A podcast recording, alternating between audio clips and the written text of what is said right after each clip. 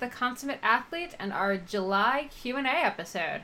I'm Molly Hurford. I'm an author of four books on cycling with a series on young girls getting into bikes coming out next summer, uh, which I'm very excited about. I also write about all different kinds of sports, fitness, nutrition, outdoors, fun stuff. Uh, kind of a mix of things, much like our podcast is a mix of all different types of athletics and training and fun stuff like that. And I'm Peter Glassford. I'm a registered kinesiologist and an endurance coach, and Molly's co host as well here on the Consummate Athlete podcast. All right, so what have we been up to? Uh, at last, uh, at last we talked. We were in Madison, Wisconsin. That was last week. Uh, we've since finished our trek across the country and uh, ended in Ellicottville, New York for a couple days just to ride some bikes. We had a friend who was having his 40th birthday, and a bunch of us kind of showed up to surprise him with a weekend full of mountain biking and checking out the brewery and all the good stuff that Ellicottville has to offer. Yeah, it was quite good. Getting uh, sort of a break. I had just raced mountain bike nationals for Canada out on the west coast, and so it was good to have sort of a, a down week where we went to Madison, which is a city we really like, and then hung out with a bunch of friends and did sort of fun rides and hung out. Yeah, I feel like it was a very different weekend for you going from Saturday to Saturday. You know, the Saturday before you were racing nationals against, you know, top racers in Canada, and then a week later you're, you know, just kind of trekking through these really cool, kind of funky, very old school single track trails in Ellicottville with I'm gonna say a herd of people following you. I think there were about ten of us on the one day. Yeah, I mean it's.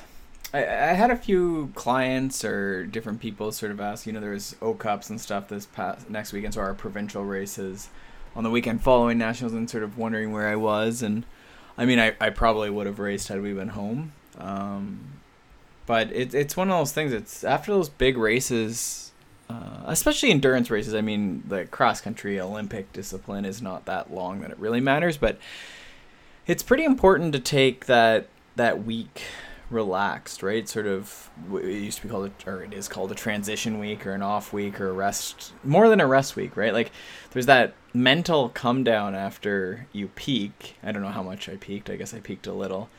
Um, after those A races, right? And it, it, depends so much on the person, but I think it's good, you know, sort of mid season, mid year, take just a mental break and then start back, right? And I mean, it was convenient. We had to drive back across North America.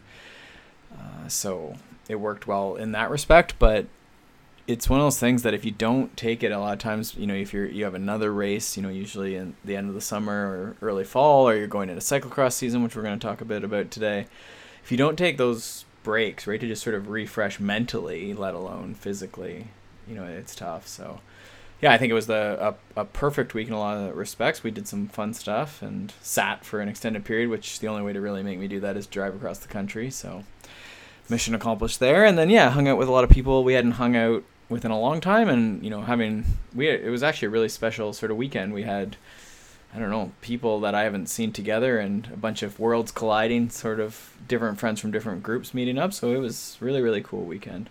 Yeah, it also reminded me that I really do enjoy riding mountain bikes with other people. Uh, you know, it was not just a group of like super, super pro people. It was a pretty mixed ability group, I'm going to say. And you know, there were quite a few of the ladies that I got to just kind of ride around with, and I had so much fun. Um, a lot of the time, you know, I'm the really slow one in the group because I'm riding with Peter and his friends who are all ridiculously good. Um, but these people were not in it to, you know, shred up the uphills as fast as they could or like push each other on anything we were all just out for a really fun, you know, cruise around the forest. So, kind of rediscovered why I like riding with other people sometimes, and it was a good reminder that I should get out and ride with some rad ladies around here more often. So I think that was good, and I think just uh, you know we got to spend a lot of time with people that we really like, and as Peter said, don't get to see that often, and you know we've talked a bunch about on this podcast, but then also Peter and I talk about it all the time. Um, the value of community in terms of healthy living. And I mean, I think that's part of why we started this podcast so we could talk to a bunch of new people and you know talk to all of you and you know it's a part of why I've stayed in cycling for as long as I have. I mean, it's probably not even the sport that I'm the most competent at, but the community in it is what kind of keeps bringing me back even if I'm not the best cyclocross racer in the world. I'm yeah, know. yeah, it's interesting. I was listening to the CX Hairs podcast, which is one of our, our sister or brother podcasts on uh, the con- Wide angle wide podium angle podium. network. Thank you. Uh, so definitely check it out. And they had an episode here just with um, reigning world champion. Uh, I think he got van der Poel. it this year. Yeah, It's Mat- Van. Mathieu van der Poel. No, he didn't get it. That was the heartbreak. But he won every other race basically of the season. Um, and now he's racing mountain bikes and competing with Nino and stuff. So they had him on, and then also Christopher Blevins, who's one of the, you know, I, I probably even top uh, U.S. mountain bikers. he also won U23 cross nationals, and I believe it was probably like maybe, maybe his second cross race of the season, possibly his first. Uh, no, he did a bunch in, especially like he did L.A. and But, stuff. like- so anyhow, you'll find out about what he did. It's it's on the the episode. A great episode. I I usually do not like uh, podcasts with just cyclists. Basically, that's why we started this podcast. Um, not huge on racers since I am one. It's you know I only that's that's who I am. Um, but it actually was really good. Some really good training topics on it. You know, just some really good insight. Uh, both of them were fairly well spoken, and yeah, so it was really really good episode. Definitely check that episode out on CX Hairs. Um, I had a point though. Where, where was I going with I that? I don't know. I started talking about community, and you got into pro racing, which I feel like is not always the the most connected to that. Yeah, I don't know where I was going with that. I, I did have a segue. I swear to God. I, I assume it was probably just that we're part of an awesome community in the Wide Angle Well, I mean, Network. let's let's go with that, I guess, and I'll, it'll come back to me. But um, Yeah, anyway, community is super important. And actually, I am so freaking excited for next week's episode. We've already recorded it, but I've been kind of waiting for like the perfect time to release it because it, it's like. Uh, it's like when you buy Christmas presents for people, and part of the best part about that is like the anticipation waiting for Christmas Day to give the presents to people and see them open it.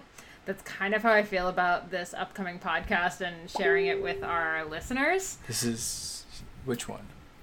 we have Chris McDougall, the Ah, yes. author of Born to Run and Natural Born Heroes.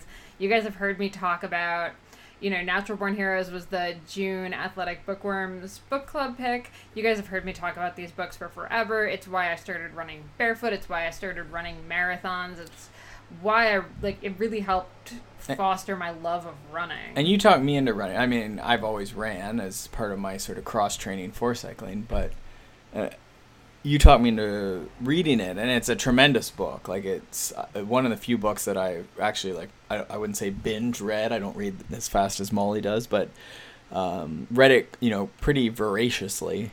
Uh, so if you haven't read Born to Run, definitely get on that.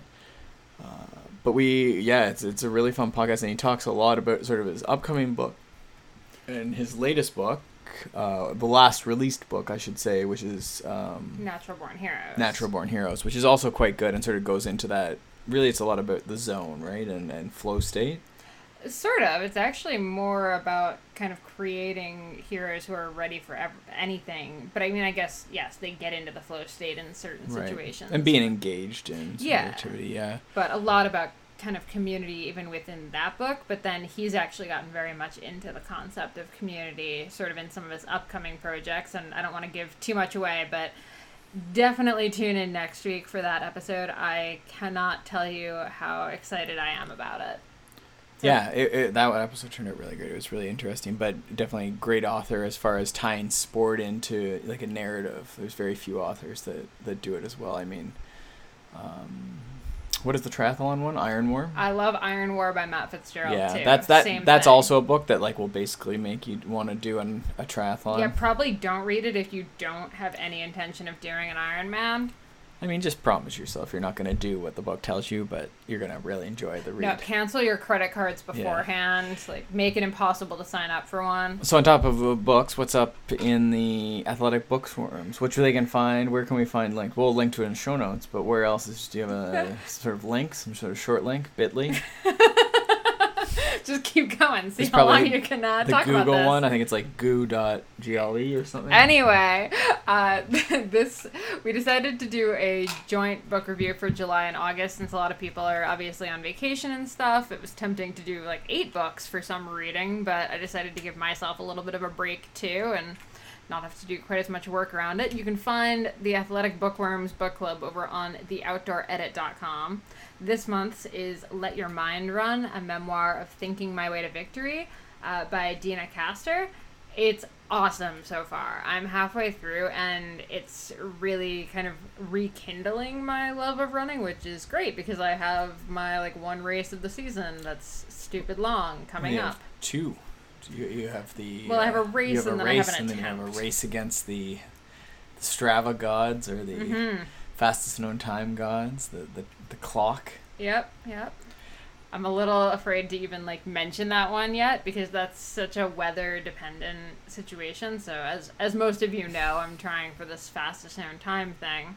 Um, on the Killarney Trail, on the Killarney Trail. which is the one we walked, and we did two episodes basically on that, I guess. Yeah, you can check those out. They're back in May and early June. It's the La Cloche Silhouette Trail.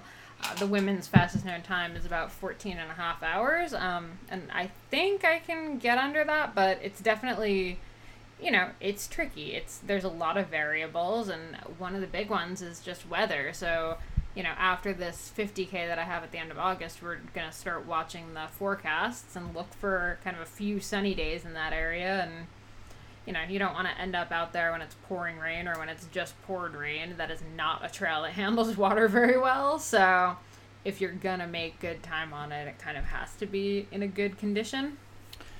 Yeah, yeah. So Peter also needs to get his running shoes on. As Well, we got it in today.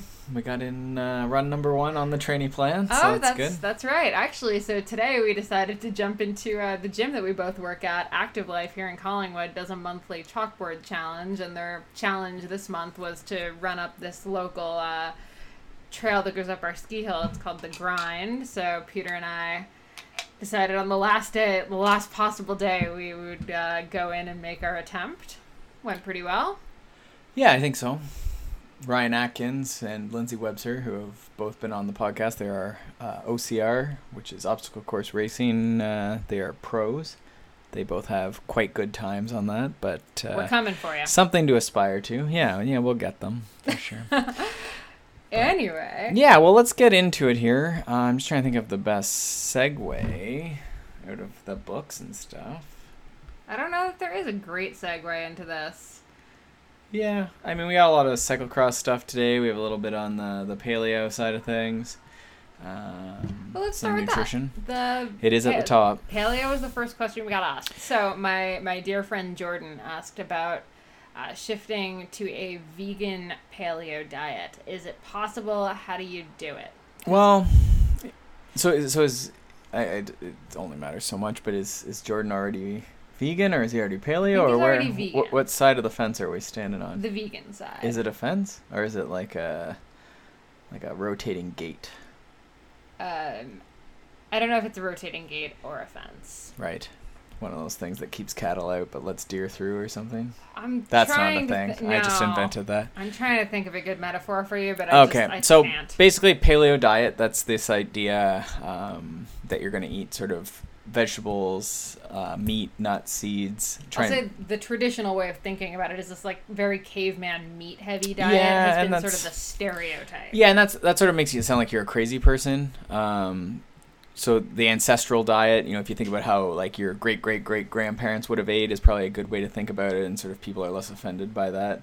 Uh, so ancestral diet or um, evolutionary biology is another way to look at that. So historically, what have humans ate, and then what is you know have Cheetos evolved, you know, a little quicker than you know is that is that a good thing for us to eat? Uh, so Ah. yeah, so that's paleo, we'll call that for lack of a better thing. But you could think of it, you know, I try and think of it more of as that ancestral, like what did our grandparents eat, and and it's a framework, right? Obviously, some of us do better. Some of us are allergic to peanuts. Some of us, you know, are reactive to the gluten or whatever we're reactive to, right? So it's it's a framework and not so much this is the rules. Vegan, on the other hand, is more rule based. It's you know no animal products, including dairy and eggs. Yeah, and I mean, no one's judging you, so I mean, I think both of them essentially are a framework. But yes, there's there's perhaps more restrictive rules in that like if you're going to be a vegan it may be for you know religious or environmental or emotional or there's a lot of stuff wrapped up in in eating in general So let's Um, say this question is like surrounded or with like the ethical confines of veganism, not like oh I'm just eating plant based because that's what I and, I think that's really the only way we can do this, right? Because I think at some point, if, if you're just like, I want to eat the best diet for me, then that's a different question, right? Like it, it might have the, the two don't really clash that much aside from the fact that there's meat there, right? And you can certainly get re- fairly ethical meat. I actually just picked up a, a whole cow from a, a farmer who, like, you know, To be clear, we did not put the cow no, in the car. uh, it, it has been gone through the process of of that, and, and that's that's really what this whole the the quandary here comes from. So it does seem like it it's sort of at odds that we have this veganism and then paleo because paleo is always so associated with meat. Um, so the the first I think important definition is that paleo is really macronutrient agnostic. Okay, so it's not saying that it's low carb or high protein. You could really do whatever you wanted as long as it's coming from vegetables, meat, nuts, seeds, fruits. Okay, so we're excluding dairy, legumes, uh, grains, sugar, like processed sugar, uh, and so that's essentially the the divider there. So you could certainly do a vegan diet, and you would just exclude the part where I said meat. So then you would have left vegetables, fruit, nuts, seeds. Um, and I think because you're trying to sort of blend two things, what you might elect to do in that case, and, and in these cases, what I've seen people do is you would do maybe a bitter bit of an investigation into preparing your legumes and preparing your grain. So that would be usually soaking, sprouting, things like that to make them a little bit more digestible, bioavailable. Uh, and, and that would be sort of the, the hack, if you will, that you would apply to get a bit more of those protein nutrients and even just calories, right? Because pretty quickly, if you start saying, oh, I'm going to be a vegan and I'm going to be on paleo diet, then it's pretty quickly we've eliminated a lot of things. And you just want to be careful with that, right? At some point, you do need nutrients. So the other thing I would then look into, and I personally would work with someone um, if I was going to take an approach like this, uh, both for the testing side of things to be able to order some blood work, um, and then also just sort of have an objective voice that I'm working with, um, because you're going to run into you know your classic. Um, I had these all written down: B vitamin, choline, iodine, omega three. Um, not to mention things just even protein to make sure that you're you're hitting all those amino acids. Um, so we'll link to a few articles sort of related to this topic in the show notes. Uh, but I would definitely get in and work with someone if you're going to go pretty hardcore on this and see how you feel. And I think that's really the ultimate question: is how you're feeling, how you're rolling. You know, what is the goal? Uh, try it for a month, and then see how you're you're rolling, right? And um, you may find that you know you want to maybe try adding in again if it's ethical if it's religious then it's not as much an option but i've seen people sort of go back to things like eggs go back to things like honey go back to things i mean honey doesn't really apply here but as an example of something that would be excluded on a lot of vegan diets um, that does have some B vitamins and, and other nutrients. Uh, but then I've also seen, and it's sort of curious to me, but there's things like oysters, uh, and we'll link to this. Uh, I think it's the article. I'll try and do more research, but it definitely references it. Uh, but things like oysters that don't have a nervous system, um, and there's you know fairly environmental. Um, in the just the practices of harvesting and stuff aren't quite as crazy as you know something else where if you were going to pick on the beef industry or something like that. So that would be another thing i would look at if you are sort of like willing to sort of overlap your venn diagrams and circles uh, to see how you could make sort of a vegan paleo-esque diet work for you. So those are hopefully some ideas there. And again we'll put a few links and ideas in the show notes over at consummateathlete.com Yeah, I think my only addition to that would be as far as supplementation goes, I mean, there are plenty of ways you can supplement. And again, Peter's right. You should check in with doctors and do blood work and stuff. But there are a lot of natural, I guess, paleo friendly or friendlier uh, supplement things that don't just come in pill form. Uh, spirulina, for example, has all of the um, amino acids and it has all of the B, B vitamins, like the full spectrum of them. Um, it, some of them have iodine in them, and omega 3s, flax oil, and stuff like that is still kind of in that kind of okay paleo, but also vegan side of things, and would be, you know, omega 3s. So, uh, supplementing does not necessarily mean just out of a bottle. That's a mistake that I definitely made when I was vegan. Was like, I had just a shelf of supplements, and I don't think any of them actually helped me. I probably should have just eaten more vegetables, to be honest. Well, and and that's definitely what you'd have to be on top of, right? Is making sure that that dietary quality is quite high, and that's really again what the the paleo framework is all about is is trying to get that nutritional density up. Um, and again, so where those overlap, you know, it might inc- start to include eggs or might start to include shellfish or, or something like that, right? Yeah, the only and okay, so sorry, I had two things. Uh, the second thing I'd say is it's really easy to undereat within this construct if you're an athlete. Like, you know, eating either one of these ways can end up being really low on the caloric spectrum, but I'd say the combination of vegan and paleo is going to put you you know, you have to be super careful that you're getting enough calories and actually fueling your workouts and stuff. And maybe that's even a segue. We had a few of my clients and a, just to put out questions to sort of around how I eat, uh, given that I'm racing at a relatively high level. I'll call it a moderate level uh, in a fairly high intensity yet endurance sport. Um, and so I have followed a paleo framework for the last I don't know how long it's been, probably ten years now. Um, and definitely at the beginning, I was very much on the like only vegetables. Didn't hadn't really discovered the sweet potato, which I'm now somehow associated with. Uh, uh, so you put it out there, dear. I mean, my nickname may be Sweet Potato Pete, and I may have invented that. So 100%. feel feel free to use. I didn't really invent that, but no one's actually ever called me that. Please call him that. um, but just to have things where there's actually calories you know associated and that could be on the fat side of things that could be on the carbohydrate side of things uh, again it's macronutrient agnostic but my mistakes early was that i was very much on the like cauliflower and salad and I've um, heard from people who Peter lived with at the time that this is a very unpleasant time to be around Peter. Yeah, that goes around, I guess. Yeah. uh, do you want to scroll that down for me?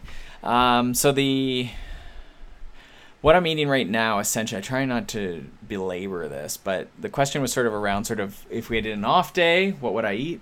And then on a 90 minute endurance day, and then on a hard and or long day, so over 90 minutes. So on an off day, it would be sort of a vegetable, fruit, meat, nuts, seeds day. Um, and I should preface that this is given that I'm fairly lean and not trying to lose weight or gain weight at the moment. Um, so that just goes without saying. Obviously, if someone was trying to lose weight, we would have to tighten up on things maybe more than even I do. Um, so generally, on an off day, then I would stick to a pretty paleo esque thing. I, you know, I might still. I mean, it's an odd day. I don't have sweet potatoes or potatoes or or something like that as well. Um, but I would try and not do as much as far as cereal, which we'll talk about in a second. I do love cereal. Um, definitely try and not do dairy and try and not do grains or, or just the higher calorie things that are really easy to overeat on off days. So the idea, overarching theme, is that I'm going to fuel the work that I'm doing. So on an off day, uh, especially one where I'm not just completely depleted from like a stage race or something, the days before, um, then that would be it. It would be a pretty paleo s day. Uh, get my meat in, get my fats in, get my my veggies in. Uh, on a 90 minute endurance day, it wouldn't be a ton different. Um, maybe taking a bit on the ride, um, but probably not a lot. And then again, I would have sweet potatoes probably more voraciously on those days. Certainly at breakfast, most days we do a sweet potato. Like, I almost want to put a picture of our grocery bill in the show notes. That, it that is, might be helpful. It is like 15% sweet potatoes. yeah. And then on a harder long day, so that's when the paleo sort of framework then gets skewed a little bit because these over 90 minute endurance festivals are not overly paleo. So that's where, honestly, I'm pretty lazy. So I mean, it's bars, it's gels uh, and then again, I would probably have some sort of cereal those days. Um, Cheerios have been plain Cheerios have been my thing lately, but often we'll buy what is that one called like Mesa Crunch. Mesa Sunrise. Mesa Sunrise, uh, which is just like whatever a grain-based cereal. We'll do a, I do a lot of like uh, quote unquote uh, organic Rice Krispies, uh, but puffed rice type stuff.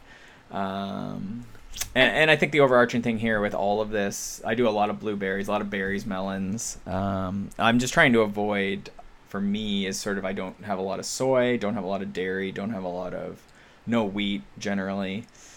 Um, and again, sort of paleo esque, but with sort of a, a loose, you know, post workout, pre workout, uh, with sort of the the grains to try and get calories in. Yeah, and I mean, I'll say like I've seen when we're on kind of bigger rest, you know, rest months even, you do shift to a much more like stringent paleo framework. But I think you know what you figured out over the years is that when you're trying to train at this super high level, it's really hard to do that on a very strict paleo. Yeah, and again, you run into issues like just digestive issues, right? Yeah, like it's very hard to eat kale and try and get in 6,000 calories, right? Like it's just not possible and it's not going to result well in your performance. Um, you know, and I'm definitely eating like I think I've improved in that in the last couple seasons and that's been quite helpful and I've seen actually improvements which is late in my career to see those improvements, but just even eating in rides um, has been a huge huge benefit.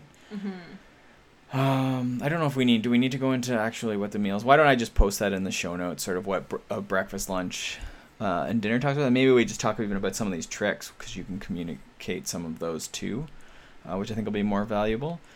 Um, so to me, I think one of the coolest things I've heard is you know we're all aiming for this hundred percent. So especially with paleo or veganism or something like that, it's very easy to think, oh, I need to be hundred percent. I mean, vegans maybe a bad example. Let's use paleo, but um, you know, you slip a little bit. You know, I have some Rice Krispies with breakfast, so then ah, I may as well have a burrito and you know, what else is something, a brownie for lunch. I like Um, that you can't even think of things. I'm like, what is the end of this list? Yeah, I'll preface that I'm probably the most boring person ever, but um, the idea is that you know we're fighting for little wins. So even though you know you have Rice Krispies for breakfast because that's what the kids are having, like you could still get a salad and some meat for lunch. Like you don't have to throw the whole day around. Like it's not no one's judging you for your hundred percent, but like rather than going from your one percent at breakfast because you had some blueberries with your Rice Krispies or something, and then just throwing it all away, like why not add twenty percent and have a salad at lunch? Your math is getting really confusing. It's, it's, I don't know why there's numbers involved, but that's you know just because you like have one bad thing, I guess is the mission, right? So keep fighting for little gains. Uh, is sort of the one trick that I like. Do you have another trick? Well, I think you're you're right with just kind of coming back to the paleo framework. I always joke that my diet is more like paleo plus treats. Yeah, Um, yeah. A lot of people who end up hanging out with me for any time end up doing paleo plus something. Often, like the one I just keep mine open ended. Taylor was candy.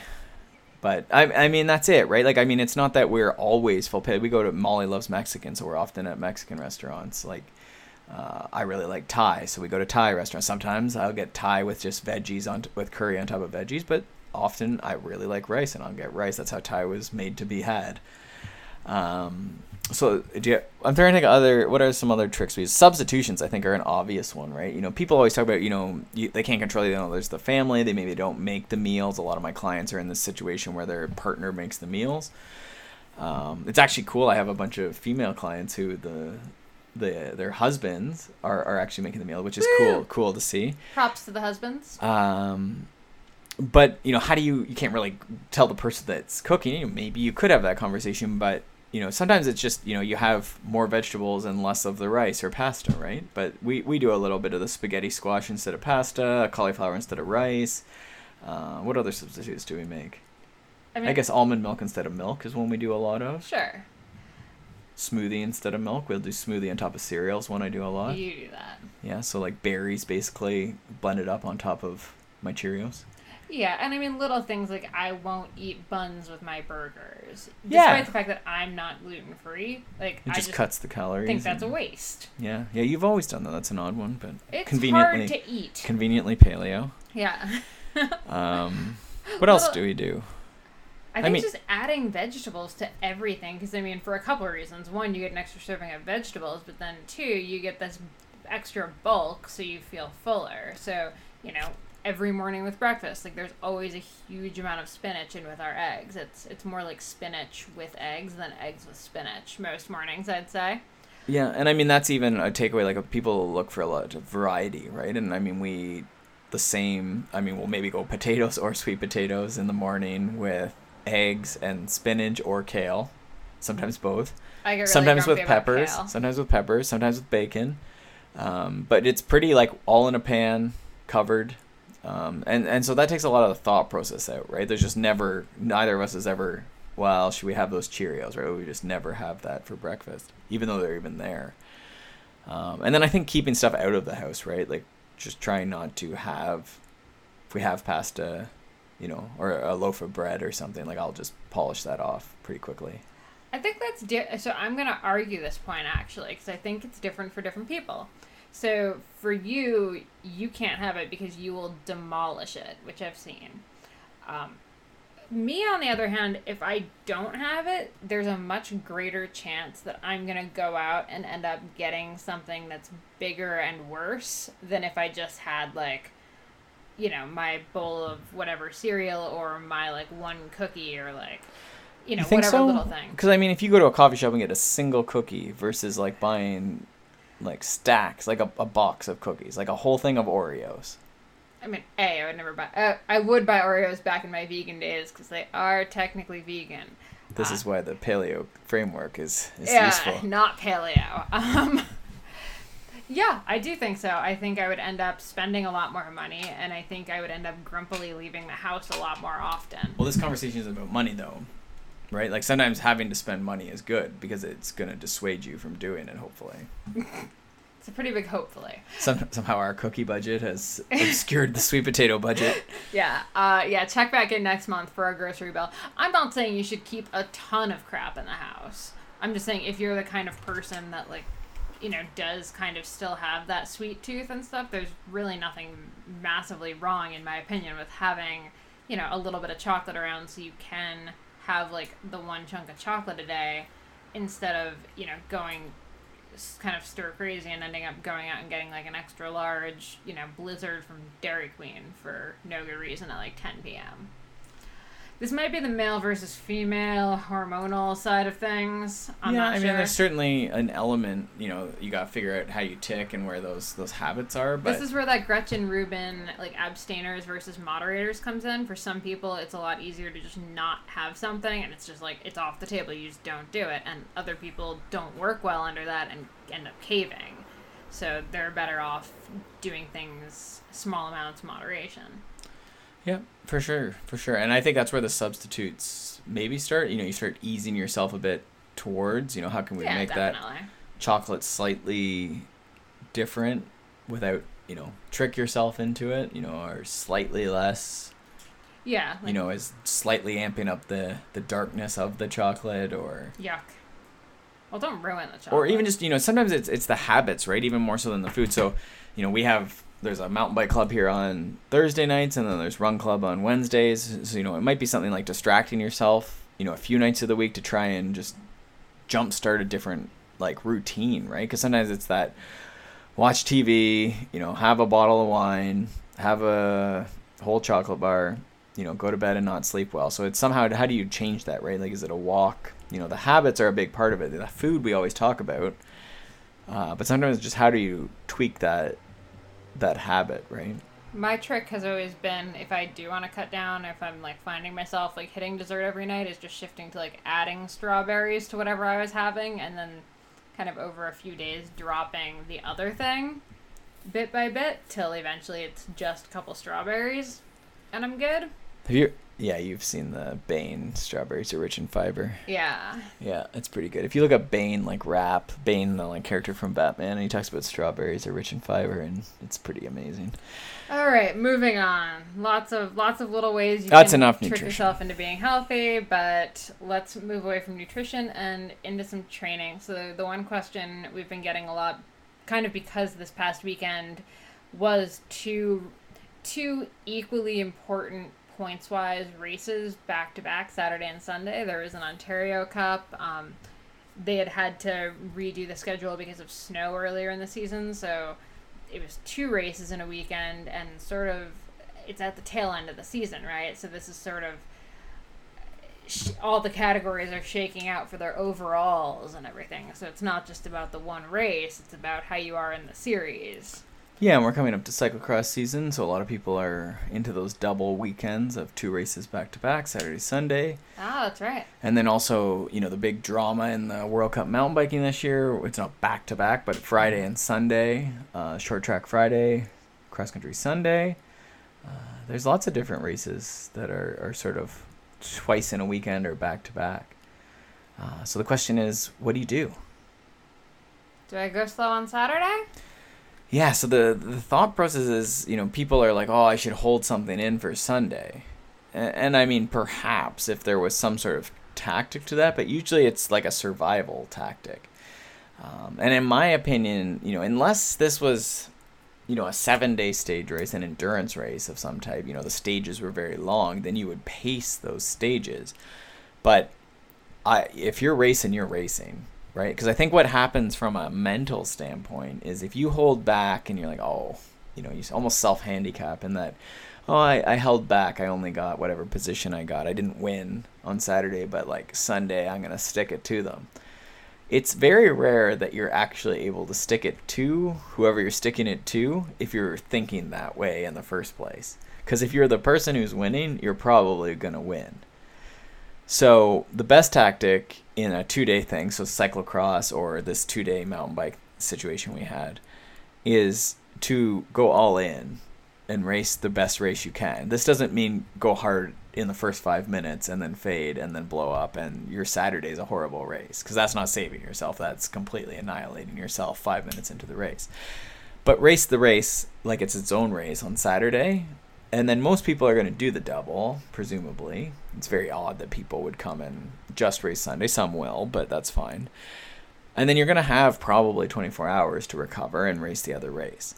So in cyclocross, this is very common, right? And and maybe if it was if there was a tactic to it, I mean, you would see that, right? In the, some of the races there's like a Pan Am's or something. I was gonna say a lot of the time there's a C two on Saturday and a C one, the race that has higher points on Sunday. So you do have a lot of racers that will actually skip Saturday's race, or if they're not doing well in the first couple laps of the race, they sort of they won't like completely drop out of the race a lot of the time, but they will. You'll see them pull the plug on their save like, a few matches. Yeah, yeah, just ride her out. Um, and so there's there's that thing, but I think the mental side of that is very very risky. We're also not talking about the top five racers in the world, right? In, that in Pan Pan Am's applies to very few people. So I think the the people that I've seen do this, it's it's very. I guess since in a lot of cases we're preserving like an ego a little bit on Saturday by saying, "Oh, I held it back, something for Sunday." But then the problem is when the people go around you on Sunday what is the thought process? Well, I held it all in, and now there's still the same guys going around me, right? Like the race is going to shake out. Like generally, there's not that much difference day to day, right? You know, people progress over the season, they gain fitness and stuff, but you know, especially in these local races, but even in you know UCI races, like you know who the people are. The favorites are the favorites. The top ten doesn't change that much. So if it's a race, we race you know, I, am not a big fan of training races. Um, you know, doing races for experience or whatever. Like, you know, you get experience out of races, but when you go into a race, you race. If you don't want to race, then just don't race. Like, go ahead and do intervals. Right? It's a hard line, but I like it. Yeah, I mean, I, I just think that's the way to do it. I, I rarely see the like, holding it back or racing, you know, subpar working yeah. out. Like, what the benefit is, I'm not sure. Yeah, absolutely. I I could not agree more. And I mean, I'll say like I've seen the top people in the world doing giving it their all you know leaving everything out there being done with the race on saturday and like legitimately dry heaving at the finish line because they've gone so deep and then coming back and winning on sunday so i just don't think that that like is really 24 hours like you're gonna be down a peg, but for sure, like you just you're gonna, and our brains right, like just from a pacing mechanism, I, I just think it's such a a dangerous game to play. So I think you know reading Endure by uh, Hutchinson, we've, Alex Hutchinson, we've had yeah. him on. um, Fitzgerald's like brain training and how bad do you want it. I think these are going to enforce this concept if you're looking for something to back up what I'm saying. And I think Um, also, you know, at the end of the day, if you kill it on Saturday, if you have a great result, Momentum, right? like tell me you're not gonna feel awesome heading into You're gonna have the best day Sunday, of your life for sure. Um, the only maybe if I I was trying to think through exceptions and arguments as they do when we argue about things. Um, You no. So the exception would be like someone training. Molly's training for a 50k right now. So I I could see doing, you know, she's okay. I want to motivate myself. I'm gonna jump into like a a random race, whatever the distance, a sub. Um, sub distance What- what's the tr- i'm looking for like a, a shorter race um, and she's going to use that instead of her like saturday interval ride or you know people do this with group rides often and my stance on group rides is similar. People are like oh what heart rate for the group rides? You just go into the group ride and win because most group rides are races right? And that's why i'm I, I find group rides frustrating but like essentially those are races right? Like they're you're in there and you're you're not to get dropped or else you're to feel miserable. So if you go to a group ride you better be ready to go um, Tell you what, if I could find a marathon in the next two weeks, I would totally do it. like just a road marathon road, trail, anything, just probably for the sake. trail i don't know if you need a road marathon I would do it just for the sake of having like those, you know, stops every mile or so where they have, you know. well, there you go. Anyone in and- Ontario, if you have a race, you can send Molly that information. I'm pretty sure there's a lot of races in Ontario, so you'll be in trouble. Preferably, preferably trail. Oh, Anyway, What are we moving on to?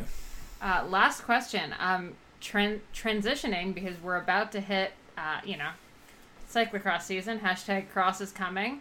Uh, you know, a lot of people will race mountain road, and you could keep racing on the mountain bike or on the road bike through September if you wanted to. But cyclocross kicks off uh, September first. Yeah, so this is part of what I was alluding to in the intro with the CX Hairs podcast with van der Poel and Christopher Blevin. So check that out. We'll link to that in the podcast, but you can find that over at wideanglepodium.com or I think they have cxhairs.com too. Um, I was talking about community. They were talking about just how mountain bikes fun. I think that was my intro. So if you were hanging there to wait for what my allusion or, or segue was, it was based around that. Um, but in terms of this idea of getting into cyclocross season,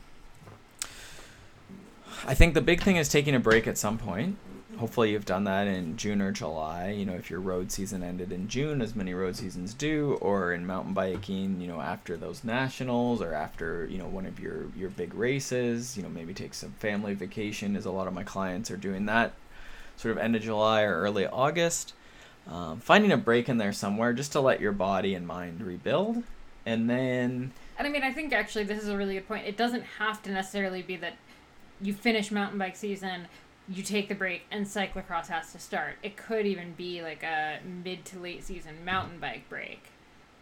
It's not so much like dividing the disciplines as much as it is taking a break. I don't think so. Like I think again, if in the CX Hairs podcast, you'll see like the the disciplines aren't that different. I mean, I think you can tailor your training so that you're ready for both. I think you can ride both bikes.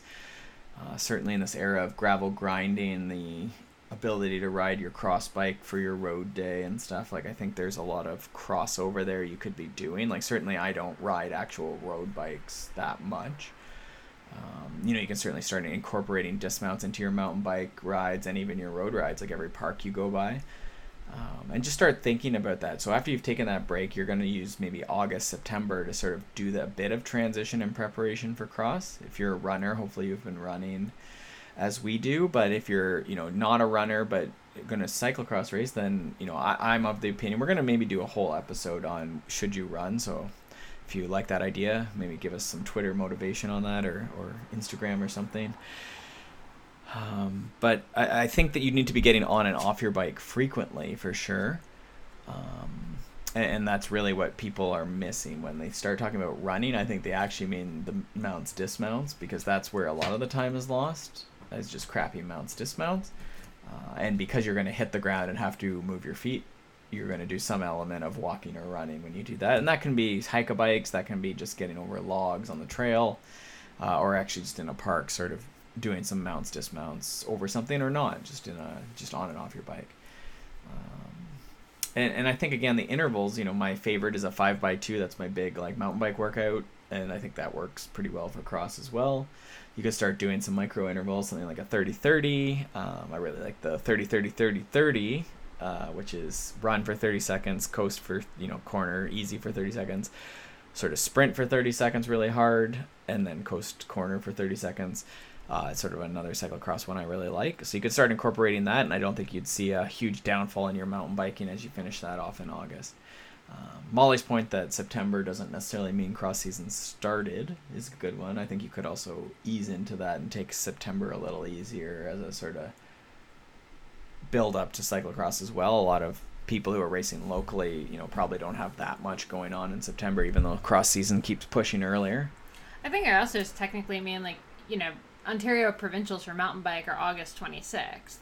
So if you've taken like early to mid August off, you could do mountain bike provincials and then the next week start cyclocross. I would say it doesn't have to be like such a hard line. Like mountain bike season is over, cyclocross season is coming. I need to take the break between the two. No, and I think we've seen, you know, Katerina Nash has been on the podcast, um, and Catharine Pendrel's another example of they've gone almost directly from mountain bike worlds right to cross vegas and they all podiumed and and then they take a break in, in their case for sure right? And they're they've been driving hard all year and are coming off of a huge a race right? But I, a lot of people don't have a huge a race at the end of the season. I, I shouldn't say that. At the end of august necessarily right? Like a lot of people are that like nationals in july leadville at the beginning of august. Um, what else is a big you know, Dirty Kanza in May. Like a lot of these big races, you know, at least in my sphere, I'm sure you can give me examples of races that aren't, but BC Bike Race, uh, Trans Rockies is happening this week. Uh, what else is there? Like, what else do people do? Uh, single track six, we know is going well, on. that's that's the Trans Rockies oh, one. Yeah, yeah.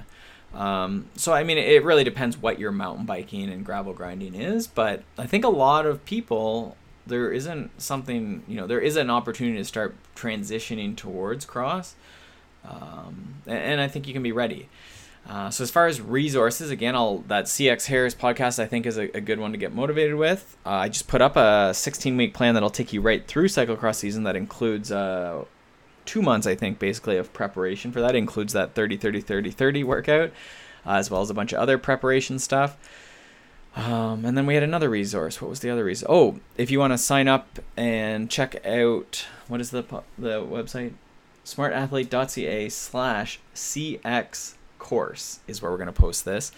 Uh, I have a mount dismount course coming out with the Ryan Leech connection, uh, which is a membership sort of skill site.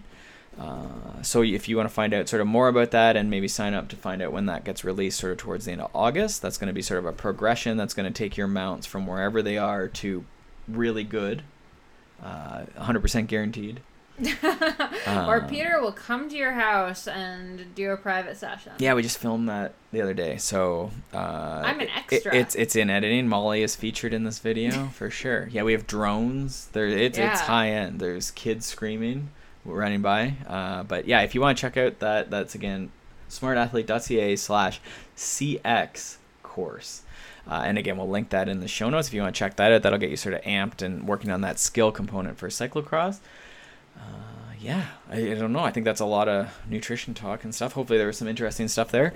So, if you do have any more questions for the next Q and A, those can be had at the consummateathlete.ca. There's a contact page there. Consummateathlete.com. Dot .com. Yes, not dot .ca. Don't go to dot .ca. We should get that though. Uh, you can also message us at Twitter. I'm at Peter Glassford, and you are at Molly J Hurford. And that's the same on Instagram. Yes. Yep. Uh, love when you guys reach out and just sort of say, "This is what I'm thinking. This is what I disagree with. This is an idea for a guest or a topic." Uh, and like Molly says, we have Christopher McDougall coming up. Who else do we have? Can we give any more spoilers? Um, I don't. I, I don't Molly really says want no. to. It's there's so many good ones that we have a lot about the BC bike race coming up, and I'm so excited about that. I did not expect to be. Um, but I'm kind of sold on it. And we've actually been recording a ton of episodes lately, so we have quite a few. But you can't spoil any of them. Aside from there might be a BC bike race one. There might be a BC bike race one. Um, we will actually, since we did mention Iron War before, we do have Matt Fitzgerald coming back. Oh, you on. just spoiled that. I know. One. So I'm just... two two big authors, the two big authors we mentioned. Today. Yeah, so lots of good stuff. So make sure that you're subscribed over in iTunes. And hey, while you're there, uh, leave us a rating or a review. That would be pretty sweet. That does help a lot. Yeah, it definitely helps get people on the show, find it, you know, up in the rankings and so forth. So, I mean, it's pretty easy now. So if you could do a couple stars for us, that would be amazing. Doesn't cost you anything. Probably have to go there to download anyhow. So that's enough for today. Thank you so much for listening. All right, have a great week, guys. The Consummate Athlete podcast is part of the Wide Angle Podium Network.